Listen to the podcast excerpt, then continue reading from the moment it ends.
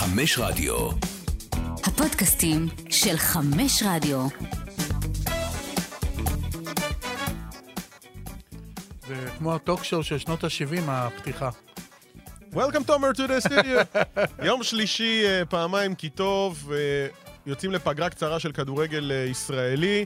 איך התרשמת מהמחזור השני בליגת העל? סך הכל למחזור שני, אני חושב קצב משחק יחסית טוב, יש משחקים יותר טובים, פחות טובים, בסך הכל מאוד מפתיע אותי הקצב, האינטנסיביות, שחקנים נמצאים בכושר, קבוצות הגיעו מוכנות, ווואלה, באמת ראינו כמה משחקים טובים. אז לא לשם כך התכנסנו. לא. כי הולכים לדבר על הדברים שמעניין אתכם, ודברים שככה אנחנו מקבלים. למה אני לא קיבלתי סודה? האמת ששילמתי על השישה שקלים, אפילו שילמתי עמלה של שבעים אגורות באשראי. לא דואגים פה לזה. לבבריג'. יפה. בסדר. אז אנחנו uh, בעצם נעסוק, uh, ננסה לגעת בסוגיות uh, מעניינות מהמקום שלנו, של כתבים, שכאלה שמסקרים את האירועים שנמצאים שם, אפשר להגיד כמעט, הם מקבלים את זה עם מקור ראשון, ובעצם לתת איזושהי תמונה מלאה, כזו שאי אפשר להעביר uh, ב- uh, במקומות אחרים, uh, ואנחנו ככה נרוץ uh, עם הליינאפ שלנו, ואני חושב שהקבוצה שככה כיכבה ב-עשרים וארבע שעות האחרונות, היא לא ספק מכבי תל אביב, עם שתי החתמות, עם הבאזר, ממש, אחת אפילו הייתה קצת אחרי הבאזר, כזה, אתה יודע. לא, ממש על הקסקס. ממש על הקסקס. כי הבאזר זה לא שעון שלנו. זה שעון שוויצרי. זה שעון שוויצרי, והשעון שוויצרי נותן לך עוד איזה שעה קדימה. אז אה, החתימה באופן, לדעתי, די תמוה, שוער זר. וואו, התחלת אה, חזק, אוקיי. מנבחרת פנמה. כן. אורלנדו אה, מוסקרה. מוסקרה, אני לא יודע את הרמה שלו. אה, לא יודע, לא חושב שזה שוער ב... ברמה כל כך גבוהה, מפתיע אותי כי יש שני שוערים, יש גם את רוי משפטי, ועכשיו הם החתימו גם את דניאל טננבאום, אז כאילו, מה קורה א' עם דניאל טננבאום, ומה זה אומר לגבי משפטי? אני כבר לא הכתב של מכבי תל אביב. לא, אני אומר, אתה צריך להגיד, זה אתה ואני. אז אני לא יודע, כי... אני חושב, אז בוא, אם אתה לא יודע, אז אני אגיד לך מה אני חושב. שוב, זה ממה שאני מבין מהמידע שאני מלקט. כרגע נשאר שוער שלישי, הוא מאוד מאוד מוחזב מהסיטואציה הזאת uh, שנוצרה. בואו נגיד כך שאם הפועל פתח תקווה זה יתפנה, כאילו הם, הם, הם יהיו מוכנים לקבל אותו, הוא ילך להפועל פתח תקווה. ברור, אין לו מה להישאר שוער שלישי במכבי תל אביב. אני חושב אבל שהמכה יותר חזקה קיבל רועי משפטי. נכון. כי משפטי כבר עשה הופעות לא רעות.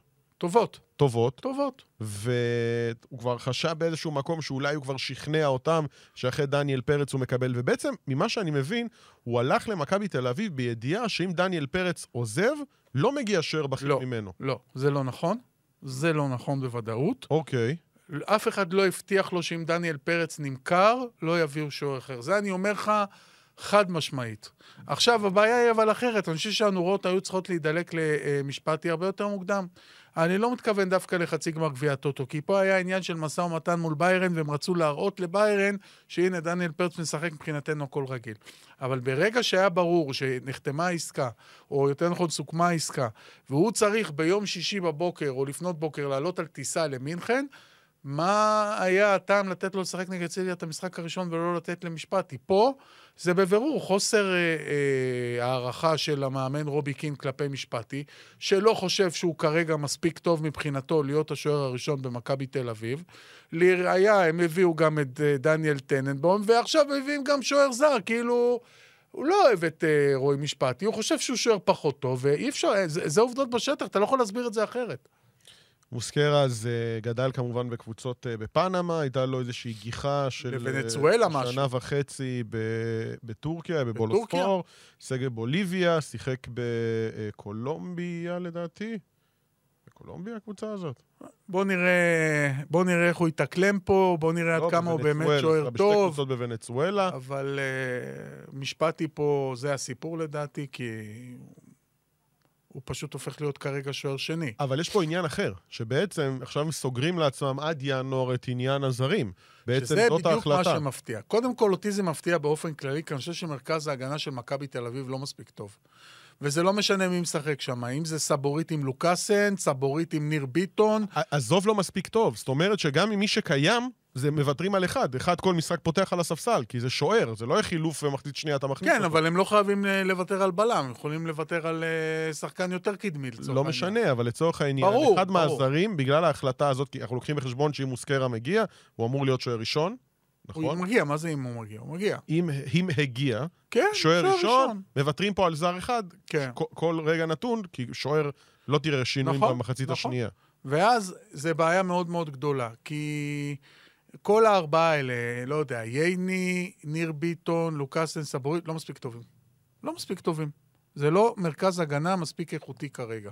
עכשיו, הם קיבלו החלטה שלוקאסן נשאר, אפילו לוקאסן אמר את זה באחת מהמסיבות אה, עיתונאים, אז אם לוקאסן נשאר והבאתם שוער זר, הם רצו מאוד להביא גם איזשהו קשר התקפי זר, ובסוף הם לא הביאו, וגיל כהן כרגע לא מסתדר, זאת אומרת, גיל כהן לא עושה את דרכו כרגע למכבי תל אביב, אז זה אומר שזו הרביעייה שיכולה לתפקד. ממה שידוע לך, מכבי תל אביב יגיע שחקן שיכול לשרת אותם רק בליגה, כי החלון העברות בישראל נסגר רק... יכול להיות ישראלי, כי זרים הם לא יכולים להביא. נכון, אבל אם הם יביאו מישהו, יכול לשרת אותם רק לליגה, כי הרישום לאירופה בעצם נסגר הלילה בחצות. אני לא רואה מי. זאת אומרת, השחקנים שהם רוצים, זה איתמר שבירו מתחילת הקיץ, ואיתמר שבירו כרגע, עם כל הקבוצות, יש פערים מאוד מאוד גדולים, ולא מכבי לא לבד פה, יש גם את הפועל באר שבע, יש גם קבוצות אחרות, ולגבי גיל כהן שדיברנו, גם כרגע זה לא מסתדר. אז אני לא רואה איזשהו שחקן ישראלי אחר שמגיע, צריך לזכור שהם גם צירפו את אושר דוידה השבוע, וצירפו עוד uh, קשר פורטוגלי השבוע, את קיקו בונדוסו, זאת אומרת, uh, הם די מלאים, הם די מלאים. הדבר הכי שבאמת לדעתי היה חסר להם, זה עוד בלם זר, והם בחרו לא להביא. אבל הביאו את אבישי כהן, ויש מגן ימני חדש שמכבי תל אביב. המגנים הימניים פנטסטיים, גם אבישי כבקאפ מצוין, גם אסון מגן מצוין, גם בצד שמאל, רוי רביבו. ראיתי שהסוכן שלו פרסם צייץ, וביקש לקרוא לו מסו. שיקראו לו מסו, אני לא משנה, הוא צריך לשחק כדורגל טוב, איך יקראו לו פחות מעניין. לגבי המגן השמאלי, גם דוד זאדה וגם רוי רביבו, זה שני מגנים מצוינים. בכלל, מכבי תל אביב, לכל העמדות שלה, היא משופעת גם בעומק וגם באיכות. מה דעתך על ההחתמה הזאת של אבישי כהן? החתמה מעולה. יש פה סיפור מאחורי ההחתמה, אז אני אסביר. קודם כל, ברגע שמכבי תל אביב החליטה למכור את גיא מזרחי, הם נשארו עם מסו לבד בחלק ה... איך קראת לו? מסו, לא? בתור מגן ימני, והיו צריכים להביא עוד מגן בקאפ. עכשיו, זה לא שהם גנבו אותו לביתר ירושלים. ביתר ירושלים, ההתנהלות שלהם מול אבישי כהן הייתה שונה לחלוטין. קודם כל, הם חיכו שיעזוב עמית כהן, וכרגע עמית כהן עדיין לא עזב. ודבר שני, ברק אברמוב מאוד רוצה לנסות להביא את זוהר זסנו מאשדוד לביתר ירושלים. זאת אומרת, לא סתם אבישי כהן עמד בבית וחיכה. אני יכול להגיד לך גם שמבחינת ההצעה הכלכלית שלו, שבהתחלה הייתה הצעה, הצעה מאוד מכובדת, הוא לא לקח אותה. והסתבך עם הקבוצות אחר, בסוף נשאר בבית, כתוצאה מזה שהוא נשאר בבית, גם ביתר הורידה את ההצעה. והוא היה אמור להרוויח בביתר השנה, אם הוא היה מצטרף, פחות או יותר, כמו שהוא הרוויח בשנה שעברה. סביבות ה-חמישה עשר שישה עשר אלף שקלים ו-אלף שקל לנקודה. זה מה שהוא היה מקבל. כי ביתר פתאום כבר, היוצרות התהפכו. ביתר לא רצה אחריו. אני מניח שמכבי תבוא, השכר שלו קצת יותר גבוה. ברור, אני, אני מתאר לעצמי שזה כמעט כפול, שזה בטח איזה שלושים אלף שקל לחודש, שמבחינת מכבי תל אביב זה לא גבוה, ומבחינת השחקן עצמו זה אחלה שכר, והוא בא כשחקן חופשים, גם לא צריכים לשלם עליו, וכמגן ימני מחליף, אבישי כהן שצריך להיכנס לכושר, צריך שלושה חודשים, הוא מתאמן לבד, לא במסגרת קבוצה, הוא לא עשה מחנה אימונים, לא עשה משחקי אימון, כושר המשחק שלו צריך להיות מאוד מאוד לקוי, ויקח לו זמן לדעתי להיכנס לעניינים, אבל כשאתה משחק בשתי מסגרות, גם בקונפרנס ליג וגם בליגה, הוא ישחק הרבה. ראינו אתמול לביתר ירושלים מנצחת, אפשר להגיד אפילו סוג של מרשימה, לפחות לאורך מחלק מהדקות, אני חושב שעם שם אחד שככה כבש את, את כולם, הבחור החלוץ הקוסטריקני, מירון ג'ורג', הלא הוא מירון... מירון כהן. או מיירון, נראה לי מיירון יותר, אבל... מירון כהן. אבל... תראה, קודם כל, זה גם סיפור מעניין, כי יוסי אבוקסיס לא היה מוכן להתפשר עליו. לא קונה את זה. אני לא קונה את זה. כי אם הוא הנכשל... אז הוא הנכשל. אתה מבין? אבל יש לך רשימה של חלוצים שאתה צריך להביא מישהו מהם. אתה מקטלג אותם ומדרג אותם, ובסופו של דבר... אני שומע את הדיון הזה, ואני מאוד מפרגן ליוסי אבוקסיס, וזה דרך אגב שנה שנייה שביתר ירושלים יחסית פוגעת בזרים שלה, שזה ללא ספק. אבל אתה יודע, כאילו, חבר'ה, הוא נתן משחק טוב, הוא גם נתן משחק לא טוב. אז זה יאמר לזכותו של יוסי שהוא אמר את זה במסיבת עונאים אתמול, הוא אמר, חבר'ה, בואו לא נשתולל עכשיו, כי גם אם הוא היה נותן היום משחק לא טוב, אז אני לא הייתי יורד עליו. מתי פעם אחרונה הוא עשה דו ספרתי, אתה יודע?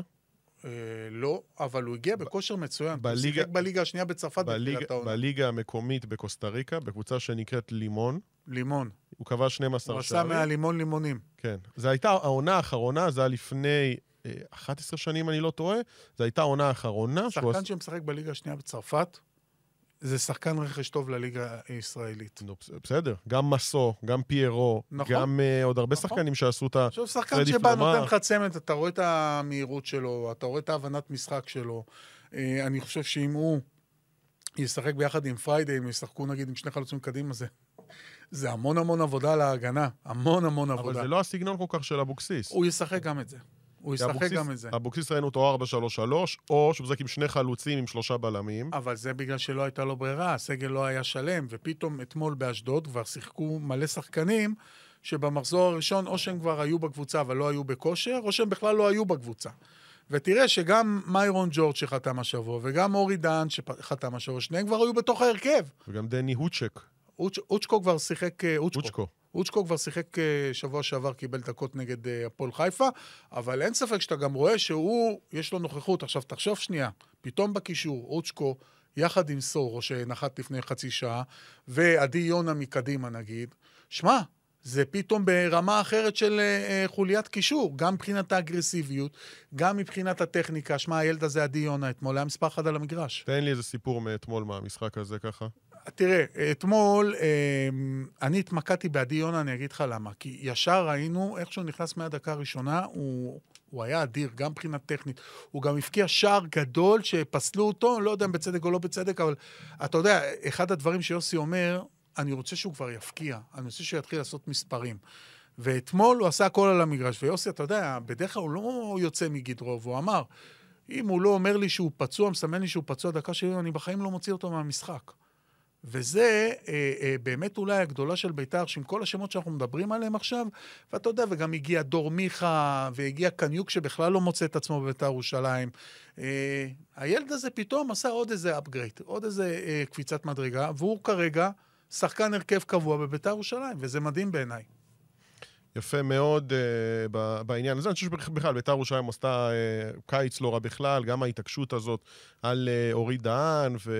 הנה, ישר או... בהרכב, והיה טוב אתמול. יפה, ואני זוכר שבמהלך המשא ומתן עם אורי דהן הרבה מאוד חוסר ודאות, גם של השחקן, גם מבחינת בית"ר ירושלים, uh, וגם היה איזשהו עניין שבמכבי חיפה אפילו נכון. לרגע חשבו למכור אותו, נכון. uh, ולא להשיל אותו, ובית"ר ירושלים בעצם הבירו שאין להם כוונה uh, לרכוש אותו. אגב, יש לו, uh, הוא עזב עם, uh, בהשאלה עם אופציית רכישה, אין לו אופציית רכישה. אין לו אופציית רכישה, יש לו חוזה לעונה אחת לאחר מכן במכבי חיפה. ואז הוא... מה זאת אומרת? שהוא חוזר, יש לו עוד חוזה לעונה אחת במכבי חיפה. ואני חושב שרייבה תנסה למקסם את זה. אני לא רואה אותו הופך להיות שחקן משמעותי במכבי חיפה. אני לא יודע מה זה למקסם, אני אגיד לך למה. צריך להגיד את האמת. אם זה שחקן שמכבי חיפה בונה עליו לעתיד, היא לא נותנת לו לצאת לבית"ר ירושלים כשיש לו רק עוד עונה בחוזה. כלומר, עונה אחרי שהוא חוזר. בדרך כלל מה שהיא עושה, מכבי חיפה הם שחקנים שהיא אוהבת, והיא חושבת עליהם, גם אם הוא יוצא עכשיו להשאלה ויש לו חוזה לעוד עונה, הם אומרים לו, בוא, תחתום קודם כל לעוד איזה שנה, שנתיים, ואז תצא בהשאלה. ועם אורי דהן הם לא עשו את זה, מסיבה מאוד, מאוד פשוטה, כי הם לא בונים עליו. הם לא בונים עליו. והם ינסו למכור אותו בקיץ.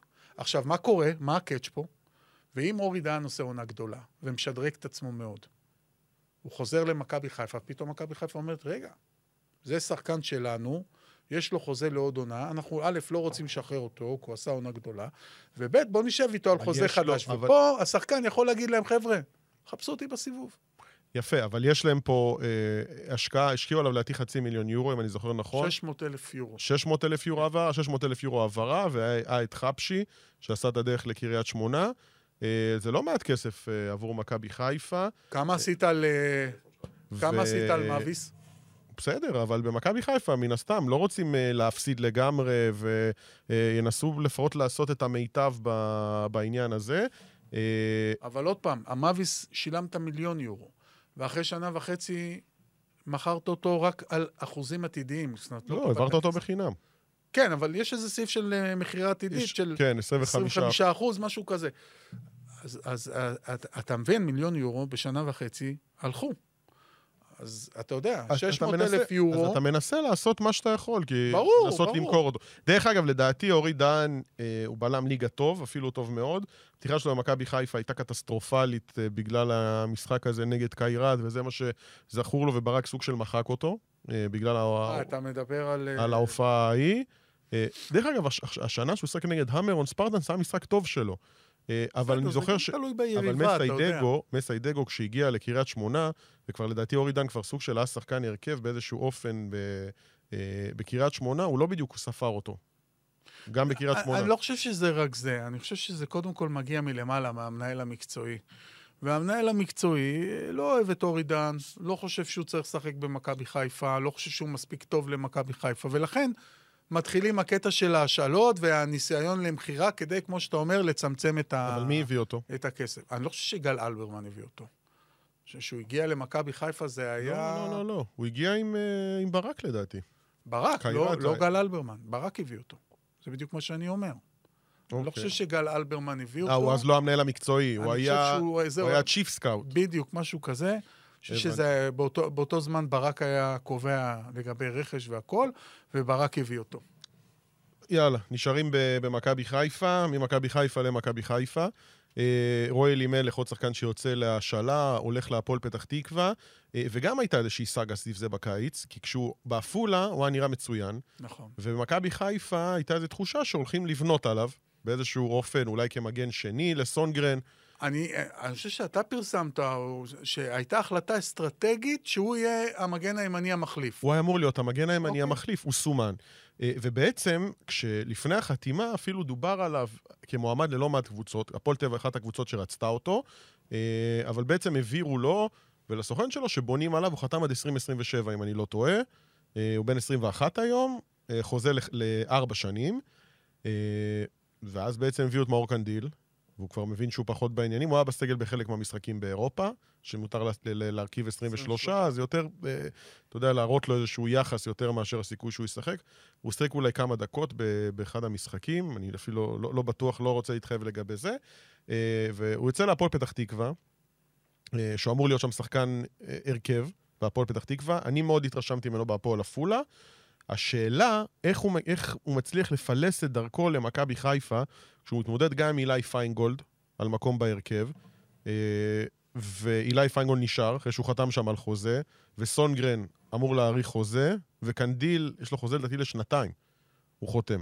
אז בוא אני אגיד לך מה אני חושב שהסיפור פה. לא איך הוא מפלס את דרכו, או איך פיינגולד מפלס את דרכו. דרך אגב, גם פיינגולד וגם אלימלך ראש בראש בנבחרת הצעירה. יפה. קודם כל שניהם מגינים צעירים ומאוד מאוד מוכשרים. אבל מה זה עוזר להם כשהמנהל המקצועי גל אלברמן מנחית לך פה מגן ימני שמכבי תל אביב לא רצו, מאור קנדיל, ומחתים אותו לשנתיים.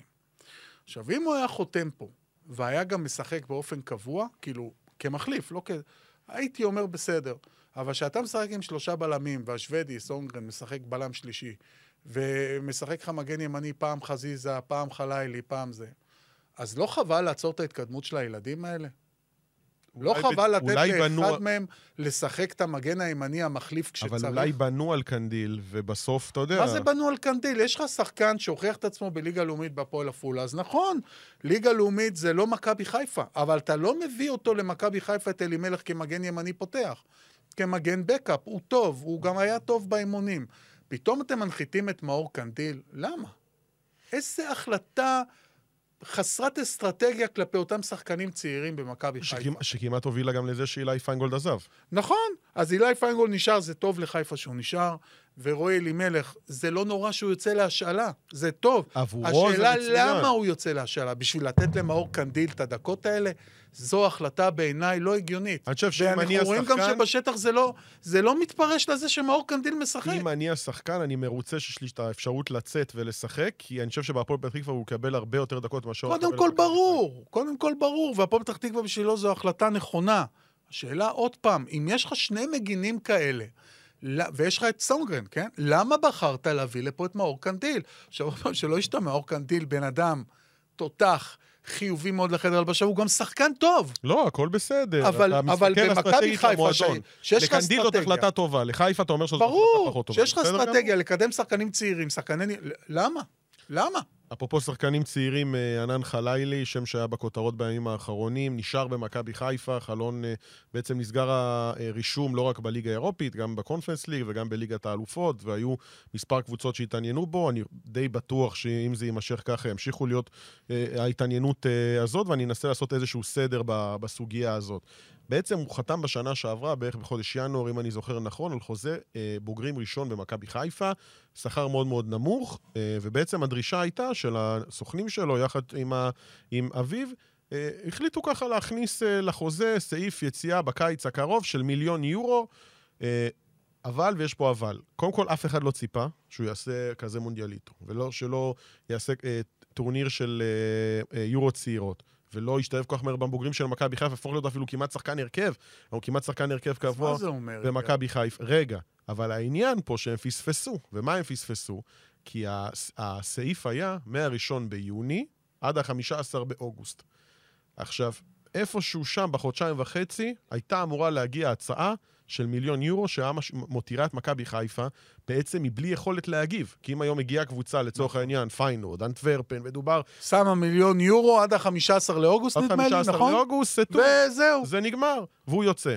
יש סיפור על מכבי תל אביב, שזה פשוט קפץ לי עכשיו, שמכבי תל אביב רצו לקנות את איתן טיבי מקריית שמונה. היה לו סעיף שחרור לאיתן טיבי, אם אני לא טועה, שבע מאות וחמישים אלף יורו. וזה. הסיפור שאני שמעתי, אני חושב שזה גם נכון, שהגיע שלח מכבי תל אביב, דפק אצל איזי בבית, שם לו המחאה על שבע מאות וחמישים אלף יורו, ולקחו את השחקן.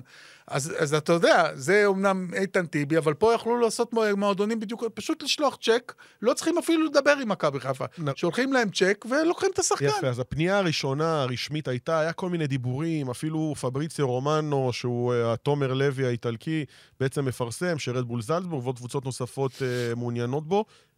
הצעה לא הייתה על השולחן. הראשונה בעצם לפנות הייתה יאנג בויז, שביקשה לפתוח במסע ומתן, זה כבר היה אחרי ה-חמישה עשר באוגוסט, זה היה אחרי המשחק בין שתי הקבוצות, חיפה הודיע להם חד משמעית שלא. עכשיו מה קורה הלאה? ראינו את הסימון שלו אחרי המשחק, אני נשאר, מהשיחות עם נציגיו, ושיעקב שחר מדבר איתך, אם אני ענה לך לילה, ומדבר עם אבא שלך, והוא זימור, וכל הגוורדיה ההנהלה של מכבי חיפה, אתה מוצא את עצמך בלחץ מאוד מאוד גדול לחתום על חוזה חדש, וזה אפילו לא מגיע בתור הערכה שלי. בקרוב מאוד, הוא יחתום על חוזה חדש. כשינקלה שחר מגיע להצטלם עם מישהו, אז אתה כבר כאילו בבעיה. זאת אומרת, אתה מחויב למועדון, ואתה כבר לא יכול לעשות מה שאתה רוצה. אז, אז הוא יצטלם גם עם ענן חלילה, או עם אח שלו, אני לא טועה, ויצטלם גם עם פיינגולד לפני איזה חודש, חודש וחצי, ובסופו של דבר... בשורה התחתונה, שניהם נשארו במכבי חיפה. אז הוא יחתום על חוזה חדש, ועכשיו הסימן שאלה הכי גדול. מה יהיה עם סעיף השחרור? אז בואו ננסה גם לעשות סדר בעניין הזה. לגבי סעיף שחרור, בחיפה כמובן לא רוצים סעיף שחרור, בכלל, זה איזושהי מדיניות חדשה, לא לחזיזה, לא לסק, לאף שחקן... זה מדיניות שקיימת במכבי תל אביב הרבה מאוד שנים. מהשחקנים החדשים, דרך אגב, משהו קרה בכדורגל הישראלי, פתאום קבוצות מחול, שמות כסף על השולחן על השחקן הישראלי, דבר שלא היה קודם. זה גם בגלל... מיליון וחצי על אבו פאני, שני מיליון על הצילי, מיליון שמונה מאות על פלניץ'. מיליון וחצי וזה, זה סכומים מצחיקים. אני מדבר איתך על סכומים כמו שמשלמים במכבי תל אביב. חמישה וחצי מיליון יורו על דניאל פרץ, שבעה מיליון יורו על אוסקר גלוך, שמונה מיליון דולר על אירן זהבי כשהוא עבר לזהבי, לסין. זה הסכומים שהייתי רוצה לראות גם במכבי חיפה, כי, כי שחקן כמו ענן חלילי, בעוד שנה, בעוד שנתיים, יהיה שווה את הסכום הזה. יפה, יפה. אז בואו נדבר עכשיו עובדות. מכבי חיפה לא רוצים סעיף שחרור. צודקים. אני מניח שבסוף כן יהיה סעיף שחרור, כי כרגע... אם יהיה סעיף שחרור, שיעשו משהו גבוה. יפה, הסעיף שחרור כרגע עומד על מיליון וחצי אירו, אותו דבר, פרק זמן, ראשון ביוני עד חמישה עשר באוגוסט, מיליון וחצי, לא יהיה. בחיפה ינסו לפחות להכפיל את זה, לפחות לשלושה מיליון אירו. כמה היו מוכנים לשלם יאנג בויז, על פי הערכה? לא יודע אם זה הגיע לרמת המספרים. מיליון וחצי, זה מה שהם ניסו, מה שנאמר לחיפה, שהם מוכנים לשלם את המיליון וחצי יורו, שזה כאילו הסיף שחרור שלו בקיץ הבא. שמע, ינקה לאוזי ואור לא פראייר, אוקיי? הם יודעים ששחקן כמו חלילה, לשים לו סעיף שחרור, אני אומר לך, פחות מחמישה מיליון יורו, זה הפסד כספי. אוקיי. הוא יהיה, יקנו את החמישה מיליון יורו הזה. אבל למה שהשחקן ואבא שלו הסכימו? כי מה אכפת לכם, אם אתם יודעים שיש קבוצות שישימו את הכסף הזה על השחקן, מה אכפת לכם? כי אתה לא רוצה לקבול את עצמך לקבוצה. אבל אם יש קבוצות שישימו עליו חמישה מיליון יורו... אבל מי אמר שיש קבוצה שמוכנה לשים חמישה מיליון? לא עכשיו, בעוד שנה. הוא ימשיך את ההתפתחות שלו. בוא, הוא עוד לא קרא זוג נעליים, כל הכבוד. בוא נרגע. בוא נראה אותו השנה, כמה הוא פקטור הכי משמעותי בהתקפה של מכבי חיפה. בוא נראה איך הוא עובר את השנה הזאת גם בליגה וגם בליגה האירופית. ואם הוא ממשיך את ההתקדמות שלו, כמו שכולם אומרים, ונהיה ממש כוכב גדול, אז אתה יודע, המחיר שלו חמישה מיליון יורו, זה לא יהיה כסף. ואם לא? ואם לא, אז גם ככה לא ירצו אותו.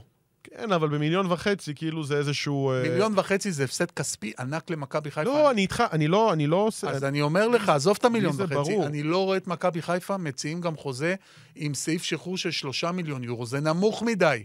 אז זה, זה הסף הכי נמוך של מכבי חיפה, אני מניח שיהיה יהיה פיצ... יהיה איזשהו מענק חתימה.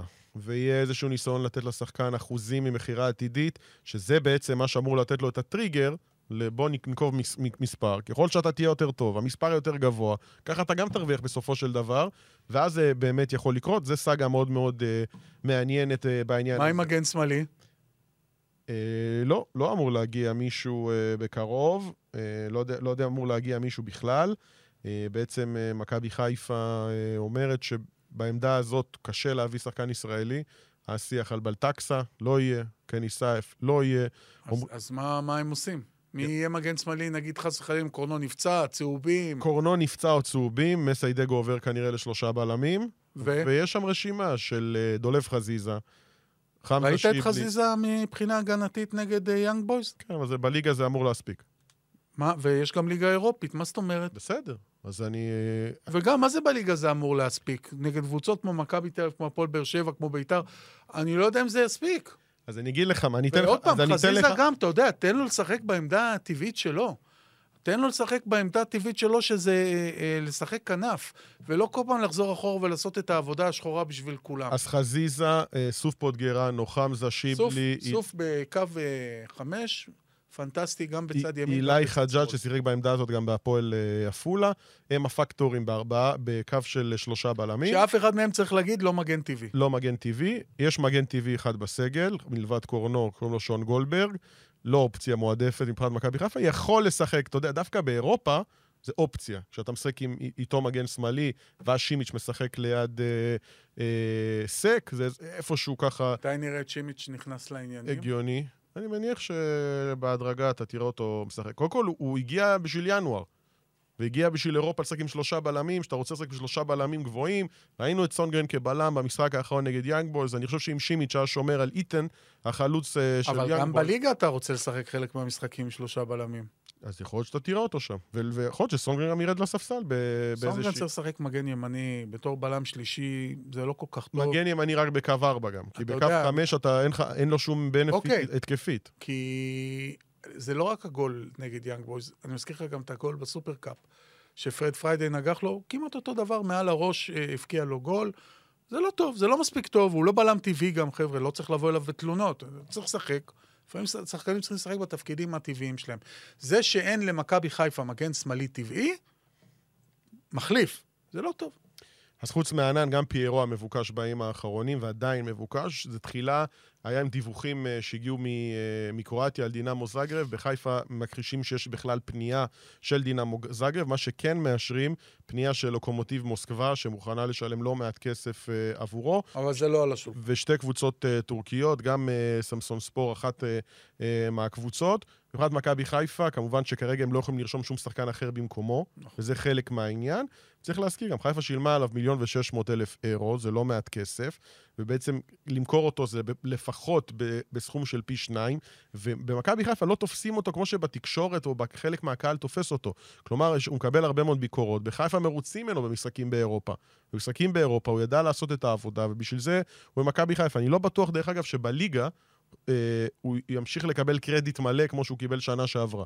יכול להיות שהכמות דקות שלו תרד בליגה. הוא בסך הכל עשה את המוקדמות האלה גם בצורה טובה יחסית. חמישה שערים בשמונה משחקים. נגד יאנג בויז הוא לא המורגש.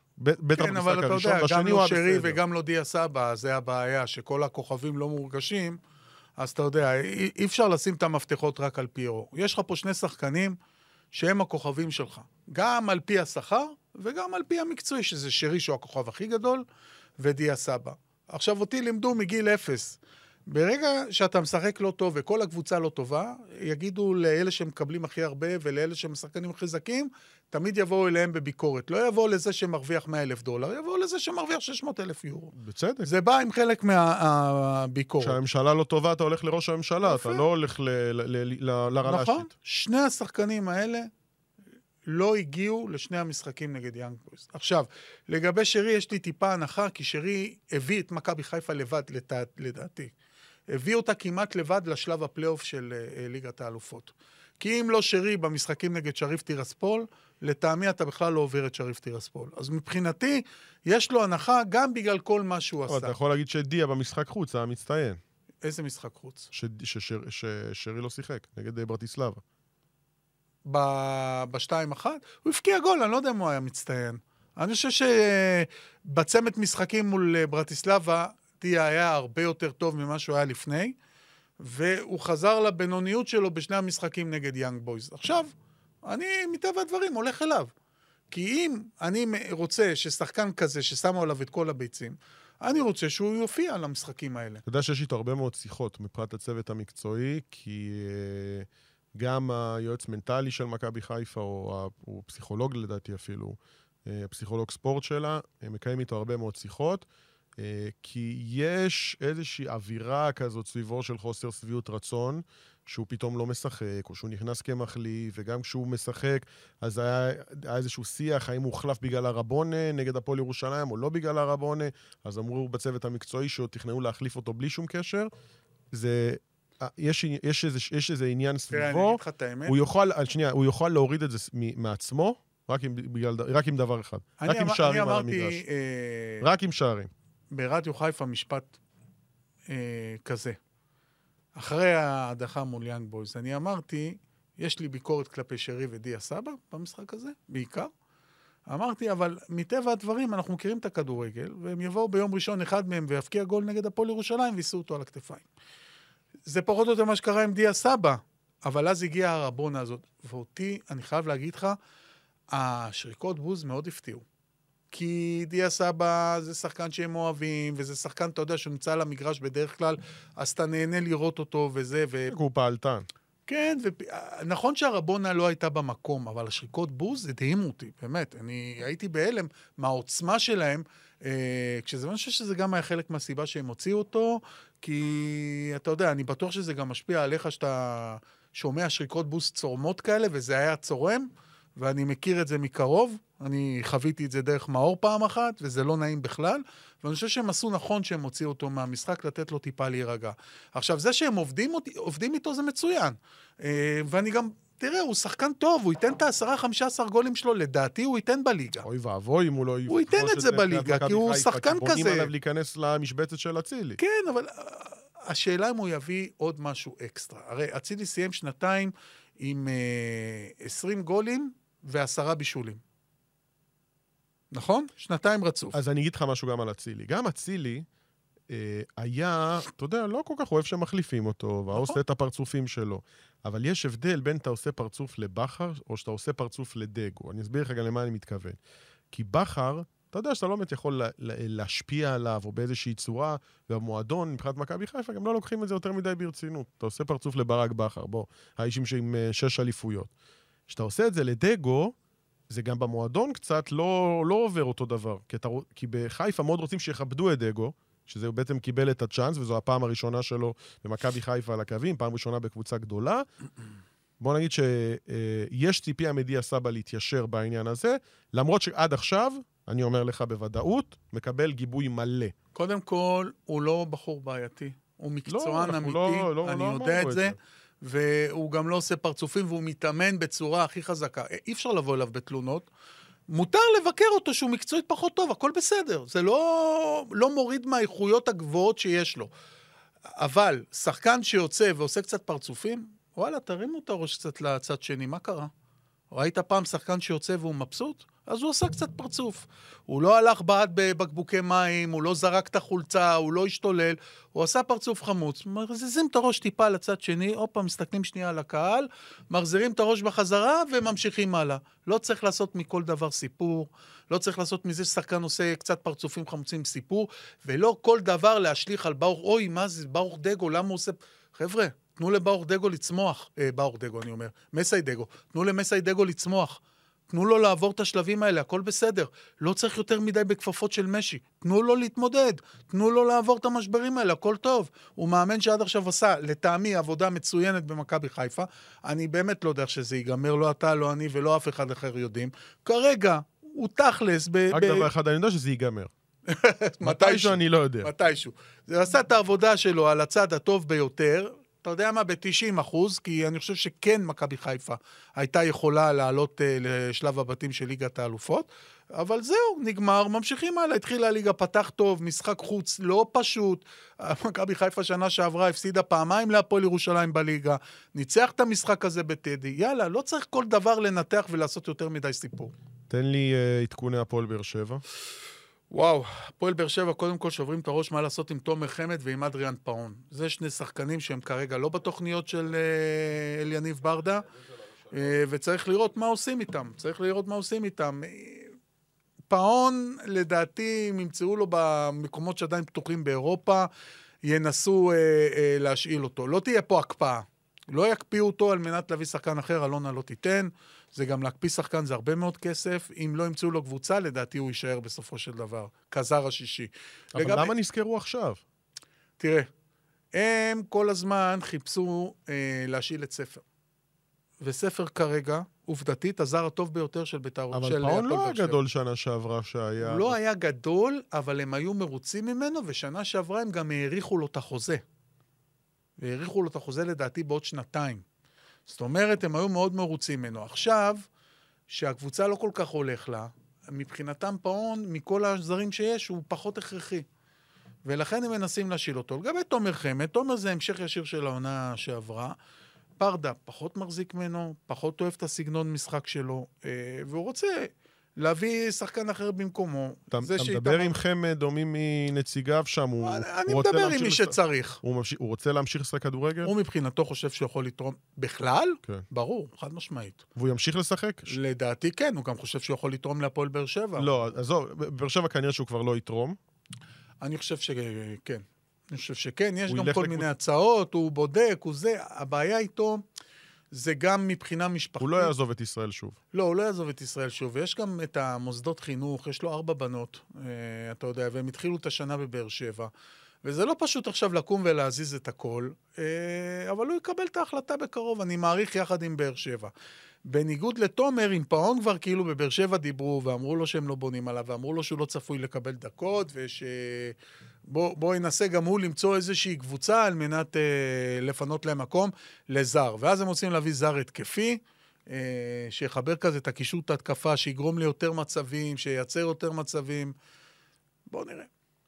מכבי נתניה קרובה לסיכום, כפי שמפרסם הקולגה שלנו, מוטי פשחצקי, עם אילון אלמוג ועם גיא מזרחי. בעצם גיא מזרחי אמור לתת איזשהו פייט, תחרות לקרם ג'אבר, שני מגנים צעירים, שניהם דרך אגב גם נאבקו על מקום בסגל ליורו, בסוף ניצח קרם ג'אבר וגם היה שחקן הרכב. אני מעריך את גיא מזרחי, אני חושב שיש לו מה לתרום שם. שחקן נוסף זה אילון אלמוג, שבאמת מגיע לו מקום שאוכל לשחק כדורגל, כי הקריירה שלו הלכה לכל מיני כיוונים. היא הלכה גם בגללו, אילון אלמוג עשה החלטות לא טובות בקריירה שלו. וכתוצאה בזה, בגיל עשרים וארבע וחצי, הוא עדיין לא משחק באופן קבוע. ואני חושב שאת ההחלטה הזאת לעזוב את מכבי תל אביב וללכת באמת לשחק, הוא היה צריך לקבל לפני שנה וחצי כבר. קודם בארץ... אבל הוא יצא לאוסטריה. אני אומר, קודם בארץ ואחר כך לאוסטריה. ללכת למדינה שאתה לא מכיר, שאתה לא משחק קבוע גם בהרכב שלך, התוצאה מזה וכל מיני דברים אחרים שקרו שם מסביב שהוא לא שיחק. אוקיי? ואז הוא חזר למכבי תל אביב, ועוד פעם השנה הוא ניסה, אבל די, בשעה אתה צריך להגיד, די, יש לי קריירה, אני עוד מעט בן עשרים וחמש, אני צריך ללכת לשחק. אם יש מקום שיכול להצליח בו, זה מכבי נתניה, מכבי נתניה קבוצה שיודעת להוציא שחקנים החוצה, וזו אולי המטרה שלו, וגם להחזיר שחקנים, כפי שראינו מקרה גבי קניקובסקי, ואחרי זה גם קרצב, שאם מכבי תל אביב או מכבי חיפה היו יכולים לרכוש אותם, אני מניח שהן היו עושות זאת לאור היכולת שלו שם. אני חושב שמכבי נתניה נחלשה. אני חושב שהשחקנים שהגיעו במקום השחקנים שעזבו, זה לא באותה רמה.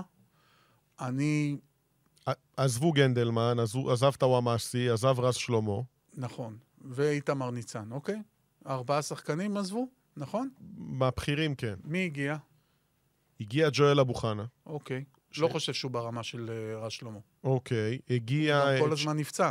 הגיע צ'ירינו שהוא זר, אנחנו עדיין לא ראינו אותו מספיק, שאמור להיכנס לנעליים של טאוואמאסי. במקום גנדלמן הגיע גם, שוב, זה לא במקום, הגיע בסם זרוע שעדיין לא שיחק, אבל מחכים לבחורה שלו, הגיע מקסים פלקוצ'נקו שאמור להיות חלק מהשלישייה של אינו, איתן אזולאי. איזה חלק מהשלישייה? נראה לך שמקסים פלקוצ'נקו יפתח שם בהרכב? ואם זה, למה זה לא קורה עד עכשיו?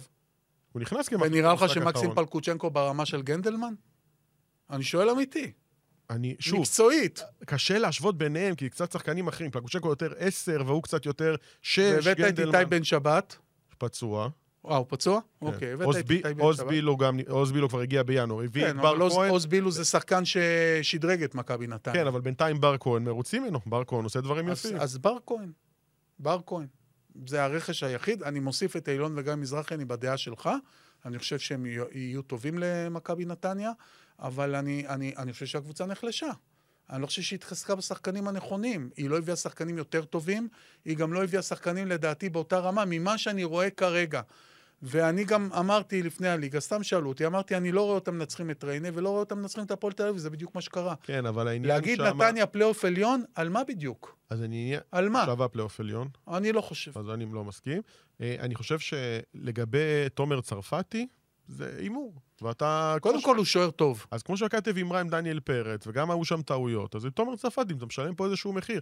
ואל תקרח שצרפתי... תומר צרפתי יותר צעיר שהוא נכנס לשער מדניאל פרץ. לא, הוא לא עשה גם את העונה בלאומית שעשה דניאל פרץ. יפה, אבל לא משנה, דניאל פרץ התחיל בגיל עשרים ואחת, ודניאל פרץ בפוטנציאל שלו בו.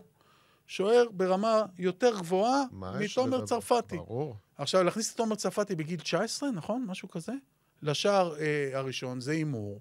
וגם שהוא יעשה טעויות צריך להבין את זה וצריך לבוא לקראתו, כי הפוטנציאל שלו הוא שוער טוב, הוא יראה את זה גם במונדיאליטו, אבל המונדיאליטו זה לא ליגת בוגרים. מסכים. ובליגת בוגרים זה יותר קשה. בסדר, אבל הוא לא נגמור אותו בגלל ההופעה הזאת. לא, להפך. עד אליה יותר גרוע ממנו. להפך, צריך לתת לו את הגב, כי אם החלטתם לשים אותו שוער ראשון, גם הוא יעשה טעויות, תנו לו גב. אז נותנים לו שם את הגב. זה הכל, אבל זה מבחינתי, מכבי נתניה נחלשה מקצועית. אני לא רואה אותה כרגע בפלייאוף עליון, ואני לא מתפלא גם שהיא לא ניצחה את שני המשחקים הראשונים. גם קושו קצת ככה, אתה יודע, אני ראיתי את התקציר של המשחק עם ריינה. לפי התקציר דקה שלושים היה צריך להיות שלוש אפס לריינה. לפי מה שראיתי. החטאות מהקו, מהזה, שוער מציל. לבוא להגיד אחרי המשחק, שמכבי נתניה הייתה בכמה רמות יותר טובה מריינה. אתה לא הראשון שאומר לי את העניין. זה לא מתאים. אתה לא הראשון שאומר את זה. אני חושב שהוא טעה שם, אבל צריך גם לזכור שקוז'וק זה עונה ראשונה שהוא פותח כמאמן ראשי. בסדר, אבל הוא עשה כמעט עונה מלאה שנה שעברה. נכון. וגמר גביע וחצי גמר והכל טוב. הלוואי ויצליח, כן? אנחנו רוצים שהוא יצליח, מאמן צעיר וזה. אבל גם לדעת לדבר זה חלק מזה להיות מאמן. טעה בעניין הזה, אין ספק. טוב, הפציעה של בירם קיאל הייתה פציעה מזעזעת וקשה, והבוקר אנחנו חושפים בעצם שהמשפחה שלו דרשה מאנשי הפועל פתח תקווה שלא להביא את ג'ימי אלקסיס לבית החולים. הגיעה הגיע משלחת שקהלה את אבי יחיאל, את השוער עומר כץ, את הקפטן רם לוי. יפה מאוד. יפה מאוד, והתקבל, ראינו את התמונה, ואני דיברתי עם בירם קיאל, ודיברתי עם אבא שלו, והם קיבלו אותם יפה מאוד, אבל דרשו, את ג'ימי אלקסיס אנחנו לא רוצים לראות, ובעצם היום גם יוצאים מהפוסטים של אשתו, כן, של בירם אנג'לה קיאל, שבעצם הדעה ברורה, ואנחנו שומעים שם את כל ההלך הרוח הזה. בוא נתן איזשהו עדכון בנוגע למצב הרפואי, אמור לעבור בסוף השבוע ניתוח נוסף, יש שם איזשהו עניין יותר אולי פלסטי, אבל לא, זה לא אסתטי, אלא פלסטי, לא ניתוח אורתופדי. בסדר, לא צריך להיכנס לפרטים. כן, וזה ניתוח שהוא צריך שהוא יעבור אותו בשלום ובהצלחה, בשביל להשאיר איזשהו עתיד ותקווה לזה שהוא יחזור למגרשים. וקודם כל, הזדמנות לאחל לו כמובן החלמה מהירה וחזרה. רוצה סיפור על בירם קיאל? אנחנו אוהבים את בירם קיאל על הדשא, כמובן. בירם קיאל הגיע בגיל שמונה עשרה למכבי חיפה. לא הגיע, כאילו, אתה יודע, הוא עלה מהנוער, הוא התחיל לשחק. אחרי שנה הגיעו האחים גולסה. והלכנו, אז היה אפשר לבוא לבדיקות הרפואיות ולצלם אותם וזה. ובירם אומר לי, תראה איזה קטע אני עושה ליל, והוא היה כולה פישר בן תשע עשרה, הוא אומר לי, תראה איזה קטע אני עושה, הוא לוקח את המיקרופון של הערוץ, עכשיו אין צלם, רק המיקרופון, הוא בא ליל גולס, הוא אומר לו מספר שאלות וזה, הוא מתחיל לשאול אותו, עונה עם המיקרופון, אין צלם, אין שום דבר, ואייל גולס עונה לו, אתה יודע, עוד שלה ועוד שלה ועוד שלה, ובסוף הוא הוצא אותו, הוא אומר לו, תגיד, אתה לא רואה שאין מצלמה? וואלה, וזה, התחילו שם לצחוק וזה, הוא היה שטוטניק כשהוא היה צעיר. לא, עכשיו הוא קצת יותר בפסון. הוא היה שטוטני גדול. עכשיו הוא כבר יותר, הוא כדורגלן סלש סלב. ברור. בטח שבחברה הערבית. ברור. אז אנחנו מאחלים לו לחזור. אני ישר חשבתי על אבא שלו, כי אני מכיר את פריד מצוין, והייתי אצלם בבית הרבה פעמים, ועשיתי איתו גם הרבה כתבות שהוא היה בסלטיק. הוא אמר לי משפט האבא שאני מצמרמורת. הוא אמר, שמעתי את הרעש. כן, שמעתי. אמרתי, זה שני דברים. או שהמגן עצם נשבר, או שהעצם נשברה. זה קשה נורא... אולי צדיון ריק במושבה, עם עדי הפועל פתח תקווה. קשה נורא לאבא לקבל דבר כזה, לראות דבר כזה. אני מאחל לעצמי שאני לא אראה דבר כזה בחיים, ולא אשמע גם, אבל... כי על עבר תשעה ניתוחים כבר, זה הניתוח העשירי. כן, אתה יודע, זה באמת אכזרי, זה באמת לא... אין לזה שום... אתה יודע, זה לא קשור למשחק, מה שהיה שם. וזה הכי כואב, שאתה יודע, שג'ימי אלקסיס הוא שחקן אגרסיבי, ידענו את זה גם שנה שעברה, ידענו את זה השנה, אבל הוא היה משחק אגרסיבי, אבל אתה יודע, לא היה פוצע שחקנים. ואתה רואה את התמונות, ואתה רואה שאין קשר בכלל לכדור ולזה, זה עצוב, זה עצוב מאוד. אז uh, מחר יעמוד לדין uh, ג'ימי אלקסיס... Uh... כמה הוא אמור לקבל לדעתך? ראיתי את, הפרס... את הפרסום של uh, מוטי, מדבר שם על חמישה משחקים, אני מניח שהוא יקבל ארבעה, כי בחמישה משחקים אפשר לערער, בארבעה משחקים אי אפשר לערער, אז הוא יקבל ארבעה ולא תהיה לו ש... זכות uh, עירור. ארבעה משחקים הוא יצא בזול. לא שאני אומר שצריך לתלות כן, אותו בכיכר העיר, אבל, לעשות, מה... אבל, אבל זה, זה, זה צריך להעביר פה מסר, שהבריאות של השחקנים היא מעל הכל. עכשיו, הראתה uh, אשתו של בירם, את התמונה מה, מהפציעה בסלטיק. וזה קורה לפעמים, אתה הולך לכדור, יש טאקל חריף ונשבר את הרגל. זה יכול לקרות. זה לא היה המקרה שהיה במושבה ביום שבת. וזה צריך פה לתת את הדין ולהגיד, חבר'ה, הבריאות של השחקנים היא מעל הכל. עכשיו, ברור לי שג'ימי לא הלך לשבור לבירם את הרגל. ברור לי לחלוטין. אבל הוא עדיין, הוא עשה מעשה מאוד מסוכן, שהוא לא היה צריך לעשות אותו. לא היה סיבה לעשות את זה. ועל זה צריך לשלם מחיר. אין מה לעשות. אז אני מניח שהוא uh, ישלם uh, מחיר, ושוב, באמת, באמת, uh, מהפציעות המחידות שראינו, ובירם קיאל שחקן שהוא, uh, לדעתי, יש עליו איזשהו קונצנזוס, וכולם uh, מעריכים אותו, וכולם... אחד מועב... השחקנים שעשו קריירה גדולה, גם במושגים של... Uh, כמה שחקנים אתה מכיר ששחקו בפרמייר ליג? כמה? כמה שחקנים אתה מכיר ששיחקו עשור מחוץ לישראל? ששיחקו בסקוטלנד, בקבוצה מובילה כל כך הרבה שנים. עשה קריירה מאוד מאוד גדולה. גם בנבחרת. ונקווה שאנחנו לא בשיח סיכום הקריירה שלו. זה מוקדם מדי. ושהוא יחזור ויהיה בריא. בכל מקרה, אני מניח שהוא לא עוזב כל כך מהר את הכדורגל הישראלי. אנחנו קרובים מאוד לסיום. יש לך איזשהו עדכון... סיסו וסימחו בהפועל חיפה? לגבי? אורן גולן, יואב כץ, רוני לוי, המשולש הזה. אני סיקרתי את הפועל חיפה המון המון שנים. לאורך השנים האלה תמיד היו אנשים שהיו נוחתים מבחוץ, נציג בעלים, סוג של מנכ"ל, כל מיני שמות, בלי להזכיר שמות, ותמיד היה עם זה בעיות. תמיד זה אף פעם לא הסתדר חלק. אז עכשיו זה גם אה, לא מסתדר חלק, אה, בואו נראה איך זה ייגמר. בוא נגיד שאני יודע מי יישאר מבין השלושה. תשמע, מי שנשאר בסופו של דבר, פעם הייתי אומר, אורן סטרלינג תמיד נשאר, ולא משנה מי בא, ויואב קץ תמיד נשאר, ולא משנה מי בא.